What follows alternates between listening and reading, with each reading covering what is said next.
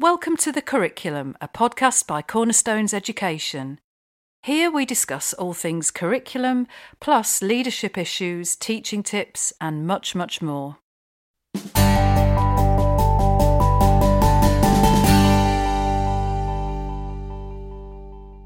Hello and welcome to another edition of The Curriculum. I'm Caroline Pudner, primary teacher and curriculum consultant here at Cornerstones Education. And today I'm joined by Catherine Scutt, who's our curriculum manager and who oversees the creation of all of our lovely resources here at Cornerstones. Catherine's also been a teacher and a senior leader in school, so she's got lots of experience. Now, today's episode is all about what to consider when choosing teaching resources. And this is something that is a really crucial part of teaching and learning. I'm sure everyone will agree, because it can make or break a lesson. Now, recently, resources have also been a hot topic in terms of their role in delivering a coherent curriculum. But before we get into the nitty gritty and some tips, let me first ask you, Catherine, to briefly describe your role here at Cornerstones. Hi, Caroline. Hello. It's nice to be here today. I've got a wide ranging role as leader of the curriculum team, and that's what we do. We work as a team all the time. We do lots of different jobs, but in order, what we do first is we research our uh, content, so what you need to put into a resource to be able to teach the lesson effectively. Then we decide is does that fit the program of study? Is it going to deliver the lesson and is it going to help teachers to deliver the information needed? Then I lead the team to look at different formats of resources. So, is it going to be a set of pitch cards? Is it going to be an information text? What will be most suitable for that lesson? And then, as part of that team, we've got really talented designers who then bring our ideas as curriculum writers to life. So, they work on the format of resources, they might illustrate, they might uh, design different templates to make sure that each resource works for mm. the lesson. Then we have what some people think is boring, but I quite like it the editing and mm-hmm. improving of the work. Mm. So it goes through a lot of different checks, lots of editing, lots of proofing, lots of grammar checking until the resource is finalised and then we upload it to the hub. Yeah. So it's it's a long process that the team members are all part of, but then that ensures that the resources are as good quality as as they can be. Yeah, sure. And I mean, you you're writing. Uh, we'll go on to that later on about the range of different resources that you're writing and creating in your team. But maybe before that, we could step back and just think what is a teaching resource? We, we download a lot and people are sort of printing out resources here, there, and everywhere. But like making the question a bit wider, what, in your opinion, is a teaching resource? Um, a, a, teaching resource is anything that enhances learning mm. and enhances understanding in a lesson. So anything that will add to the learning intention that you're hoping to uh, to get the children to understand, or the skill you're wanting the children to pick mm. up, anything that helps that is a teaching resource. So sometimes we think of teaching resources as paper products, text to read, mm. or photographs to look at, and they are, and they're really important. But other things can be teaching resources. Objects are very important. Um, one mystery object to get children thinking can be really mm. effective. Mm people are fantastic resources. And working with someone in school or a visitor that's coming into school to help you can be fantastic, especially if you have a really key conversation with mm. them about what information they're going to deliver. Almost use the people as a resource and get them to, to deliver what you want the children to know. Yeah. Environments can also be brilliant resources as well. The school mm. playground, the local field can be a fantastic resource for teaching and learning. Mm. There's so much actually written at the moment about outdoor learning, about using your environment, not just for EYFS, I've noticed it's for all age groups. My child, she's in year five and she's doing a lot of forest school type activity and that's the stuff she's coming home and, and talking about you know is so it's yeah. yeah it's thinking wider than just like you said the paper based resources it is it's thinking outside the box and thinking how do they paper based resources enhance what i'm delivering but not relying on those as they're the only thing that you can mm, use. Having sure. a good mixture of resources is very important. Yeah. I mean, I'm wondering what, why are resources important? How, how important are they in terms of, say, school's curriculum? Thinking about if they've got a curriculum in place, maybe they use cornerstones. How important? What role do the resources play within that? The resources add to everything else that's happening in your lesson. Mm. So the organisation of your lesson is important, the teacher input is really important, but the resources have to support that and they have to give to the lesson what you want them to. Yeah. And in fact, I, I read there was a, I don't know if some of our listeners might be familiar with the report that had come out recently by Policy Exchange, and it's all about coherent curriculums. We've written blogs on this, so you can always look at our website uh, or look at the paper itself. But a big feature of that report was resources, and that was very interesting actually. It wasn't just about the curriculum, it was saying you know, the ad hoc or, well, first of all, it was saying that resources are the final foot, I quote, Yeah. final foot between the teacher and the child of what you want them to learn. And that's a really interesting way of seeing it. It is the last thing that they are interacting with, if you Yeah. like, as well as you. So yes, it's crucial, I think, in this day and age to think about about resources. And it's also important to use what you can as well, because in Mm. that report, it was stated that not every resource should be written by a teacher by themselves, No. Mm. because that takes forever. It, it takes so long, and it may not include what you want it to include. So the report was really key on good quality resources Yeah. and using them in the right way was important. It wasn't just saying that teachers have to work all the time to resource everything. You No. can get really good stuff out there. Yeah. Okay, so having said all of that, what do you think teachers and actually senior leaders, if they're obviously senior leaders are also thinking whole school development and curriculum and the resources that they choose as a school, what do you think those people need to consider when they're choosing the best teaching resources?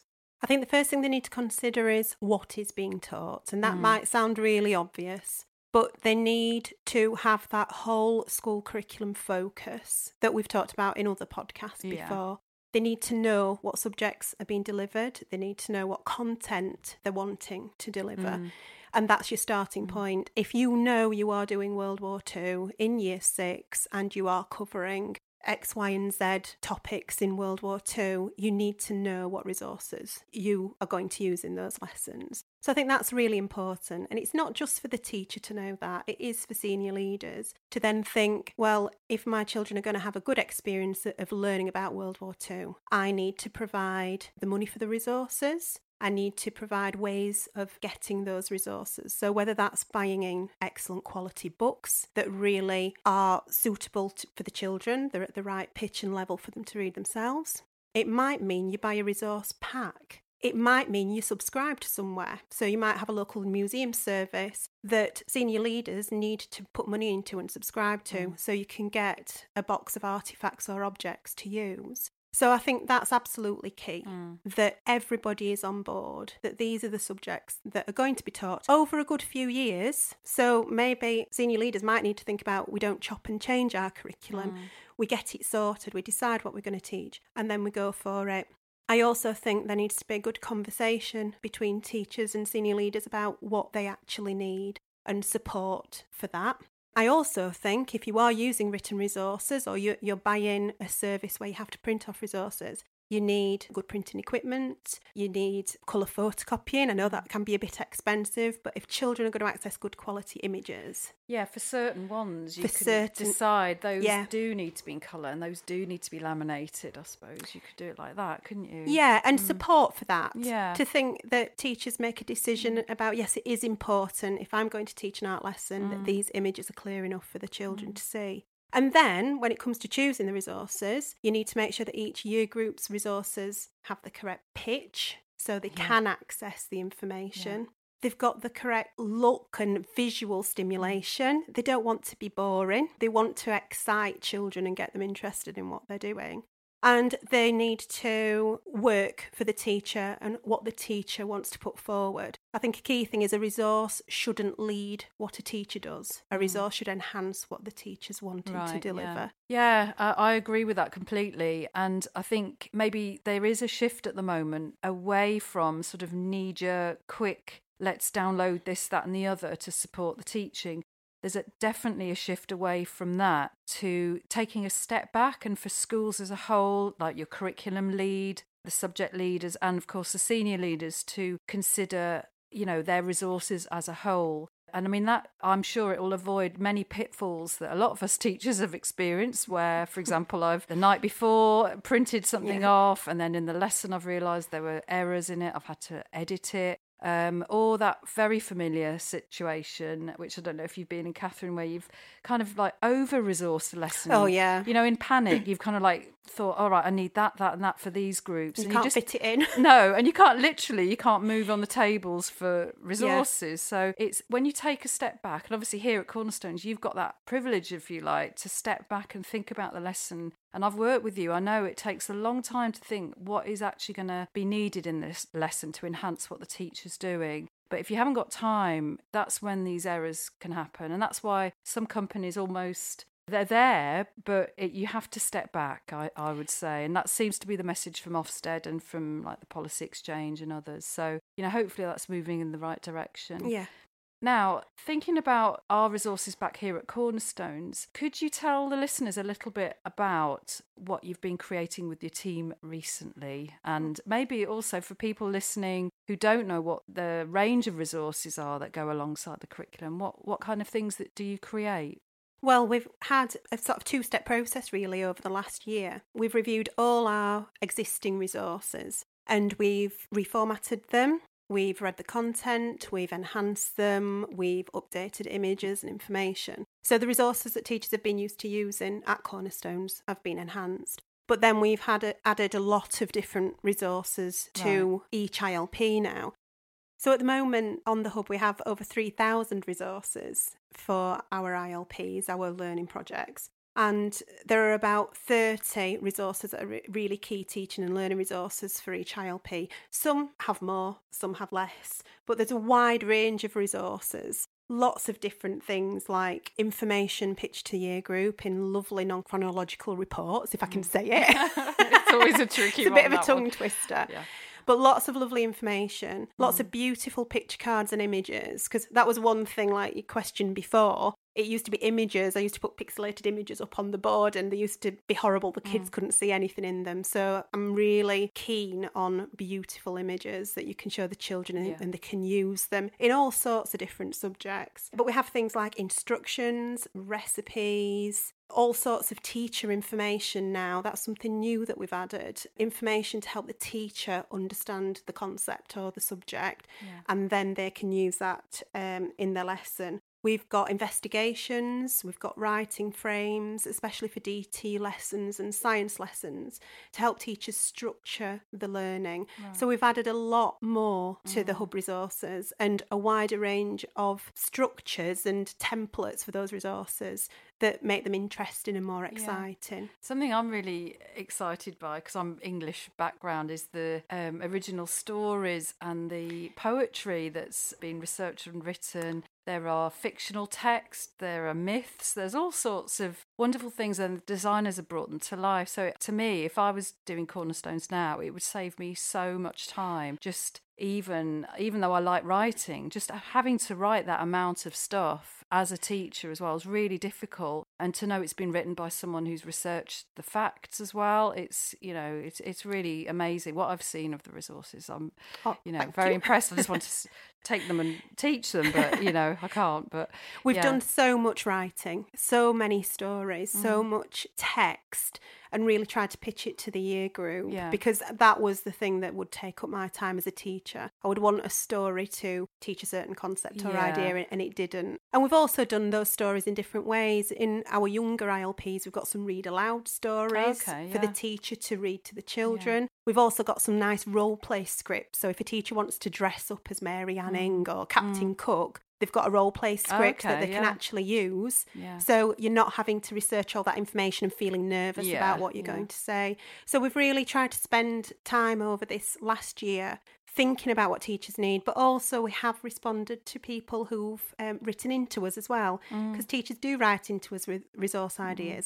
So if we've been able to incorporate that in our work, we have done. Yeah, and the videos as well. I've got a huge amount of videos that I've seen, which uh, some are animated, aren't they, by the designers here, and others are using real life images and narration. So hopefully that's another way you can bring the lessons to life for the children. They can be used in all sorts of ways, can't aren't they? Videos. Totally. And a, and a short video of a person speaking or showing some exciting concept or, or some Yeah. images. Like the Darwin really one. strong. Oh, I know. I Oh, always yeah. think about that one, the Darwin's theory of evolution. Anything tricky as well that can be Yeah. done in a video form is brilliant. And that's so- a shorter way of actually getting the information across as well. It can be quite a succinct way Yes. of, of showing and telling. So, yeah, yes, lots of different sorts of resources, and they do take time to make of because course, yeah, that's what we know teachers haven't got. yeah.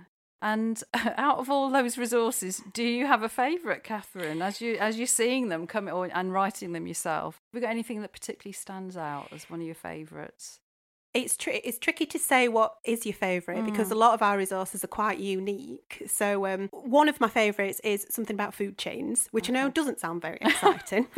you might not have expected me to say that, but I used to find it so hard to teach children about food chains and who eats what Mm. because I could never work out who ate what because it's very complicated. So we've made a lovely Blue Abyss resource about food chains where you actually cut out some cards, make them into tubes and slot them all together. And because Oh, they slot into each other, you can see who Yeah. eats who. And I just thought that's something that I would have wanted to use Yeah. in school. It would have made my life easier. Oh. I also love the fancy texts, we call them in the office, but the non chronological reports, because we can do a mixture of writing, diagrams, the designers can illustrate, we can add photographs, we Mm. can add labels. And again, getting a book to do that for you can be tricky, and you can't share one book between 30 children. No. And you can't always be sure that the book is written for your year three. If you're teaching year three, Exactly. you don't know if it's pitched right. Right. Whereas I suppose when you're writing the resources, you know this is a year three group. This is going to have to include these keywords. You know the vocab they're supposed to be learning. And All that Exactly. kind of and, and even the sentence structure. Yes, we, we yeah. know how the sentences should be structured and Yeah. which grammar we're going to use in it. So yeah, that that's really important. But I also love the special diagrams. We've done lots of things about science Mm. and geography.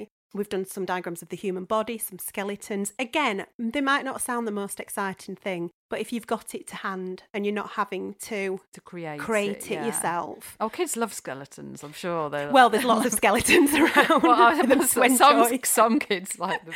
They all have to learn about them, but yeah, if you can do it in a nice, colourful, age-appropriate way, then that's, Exactly. that's probably the better way to do it. isn't it? Exactly. Generally, anything with design or illustration Yeah. from one of our designers is is something I Yeah.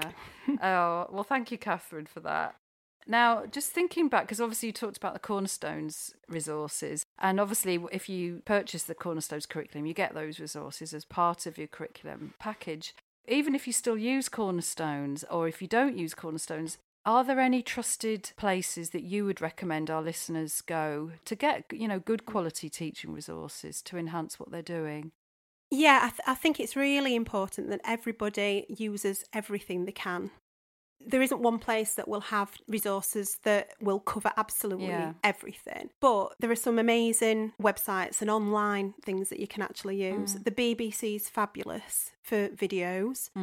They have a lot of different videos on BBC Bitesize that you can use that are really age appropriate, really short and concise, Mm. but but deliver the message. I also love National Geographic Mm. videos as well. The filming that they do, the content, the places they get to, the I've depth of the ocean. It's awe-inspiring, isn't it? Totally, Yeah. totally awe-inspiring. And I think if a resource is going to to work, it's it's got to Mm. in, inspire that awe and wonder. I also really love what we can access from our museums. Mm. A lot of museums have excellent services. The British Museum Mm. has got a brilliant sort of dino collection where you can get all your information about dinosaurs. Mm. The RSPB um, is a great place to get resources, and the Wildlife Trust has excellent resources as well. So there's lots and lots that you can yeah. access, and if you know what you're looking for, if you know what you want to Yeah. deliver, then you can look through their resources. I know, and it's suppose I suppose it's looking at those national or regional trusted organisations that we all know, often the charitable trusts, Definitely. the Canals and Rivers Trust. I hope I've said that right, but it's those sorts of places that you go to because Yeah. they're the experts in their field, aren't they? Yeah. And often I, I've found, and people have emailed us for uh, ideas for memorable experiences, and often if you can't access their places, their their sites, sometimes they they can um, send people out to school and do talks and bring objects and things into school. So going back to that thing about resources being people and Yeah. and objects, you know, it's thinking again with with enough hindsight, you can use these organisations and find out locally who are good people to make connections with. It could be British Heart Foundation. I've heard wonderful things with a school who's made a big connection with them, raised money for them, and got a fibri- defibrillator to put into their community. And you know, there are loads of different places, like you say, to to access support and information. And they are all passionate because Mm. that's what they do day in, day out. Most of these organisations do have educational teams. They do provide things that are suitable for Yeah. children. And so, really use those Mm. people. And I think you're right. A quick email to somebody in an organisation might bear fruit. It might get a visitor, Yeah. it might get an information pack. Yeah. Sent sent to the door. So really think about using Yeah. those things that are there already and people who really want to share what they know. And just finally on that, you know, whole principle behind Cornerstones is meaningful learning, making the, the world that children live in, making them connect to it. So they're not just in a kind of microcosm in school. Their school is part of their community, it's their place in the world, the children's place in the world. So finding out about jobs and about charitable organisations is is really good for that. So I think that's a great point to end on, Catherine. And I know we could talk about this topic for a long, long time, but unfortunately we have run out of time now. So it just remains for me to say thank you so much for taking the time out to come and talk to me today. You're welcome. Not at all. And to you listeners for joining us today as well, thank you ever so much. And don't forget, if you haven't already done so, to subscribe to these podcasts so you keep up to date with the latest primary curriculum topics and tips. So until next time, goodbye.